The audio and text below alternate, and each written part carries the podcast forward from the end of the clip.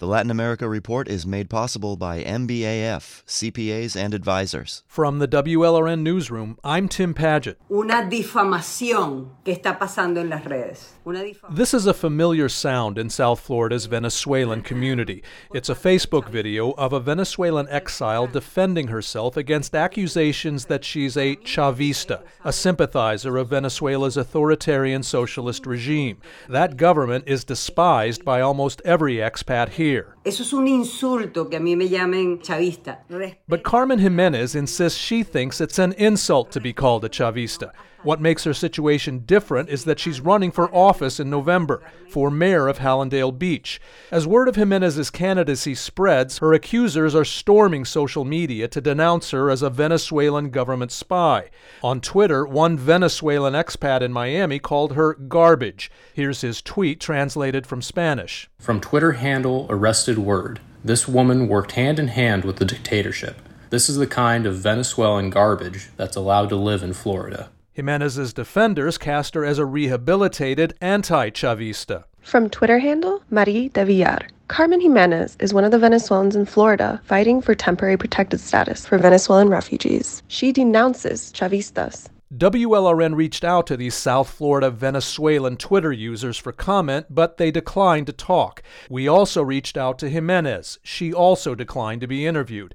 But Jimenez was once a devoted official in the Venezuelan regime. Today, she lives in Hallandale Beach and says she devotes herself to fighting that regime and aiding Venezuelan refugees. Her controversial story raises a question being asked more and more inside South Florida's fastest growing immigrant community. Who gets to decide who is a politically correct exile? La pregunta es cómo sabemos de verdad si ella. Luisandra Tadino is a Venezuelan expat who lives in Doral. She studied public finance with Jimenez in Caracas two decades ago and watched her start her Chavista government career there. Como al principio casi todo el mundo fue chavista creyendo. In the beginning, even middle class Venezuelans supported the revolution, but she was very Chavista. She even wrote her thesis on Alba.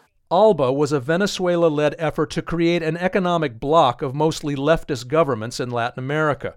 Jimenez started working for ALBA, and that's where her story gets strange. Me dicta autodetención, el malandro. In her video, Jimenez admits Venezuela issued an arrest warrant for her in the late 2000s. She claims she angered the regime when she refused to illegally divert ALBA funds. Venezuela claims she falsified documents to pass herself off as a top ALBA director as part of a corruption scheme.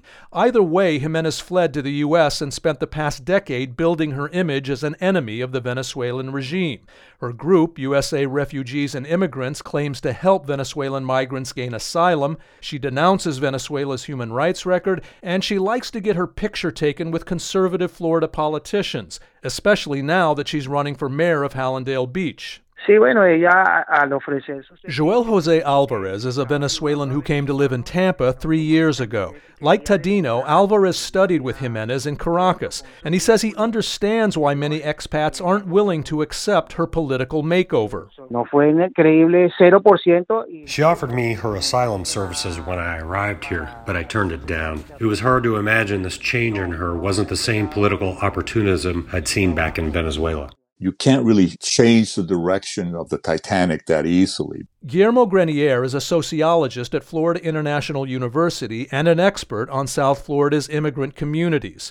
Starting with Miami's Cubans, he says it's never easy for exiles here to embrace other exiles who were once players in the regime back home. What we have developed here in Miami, I would call an ideological enclave because we are an incubator for right wing ideologies. Miami is shaped by U.S. foreign policy uh, with our Latin American neighbors. So, Carmen Jimenez, she's got a tough row to hoe. Jimenez's critics say she's made it worse by going overboard. Case in point, two years ago, a popular anti Chavista militant in Venezuela, Oscar Perez, was killed by regime security forces. Shortly after, Jimenez declared she'd been told Perez was still alive, and she advertised his imminent appearance in Doral. Jimenez was wrong, and controversies like that here, at least among Venezuelan expats who live in Hallandale Beach, may affect her mayoral candidacy more than anything she did back in Venezuela. I'm Tim Padgett in Miami. The Latin America Report is made possible by MBAF, CPAs and advisors.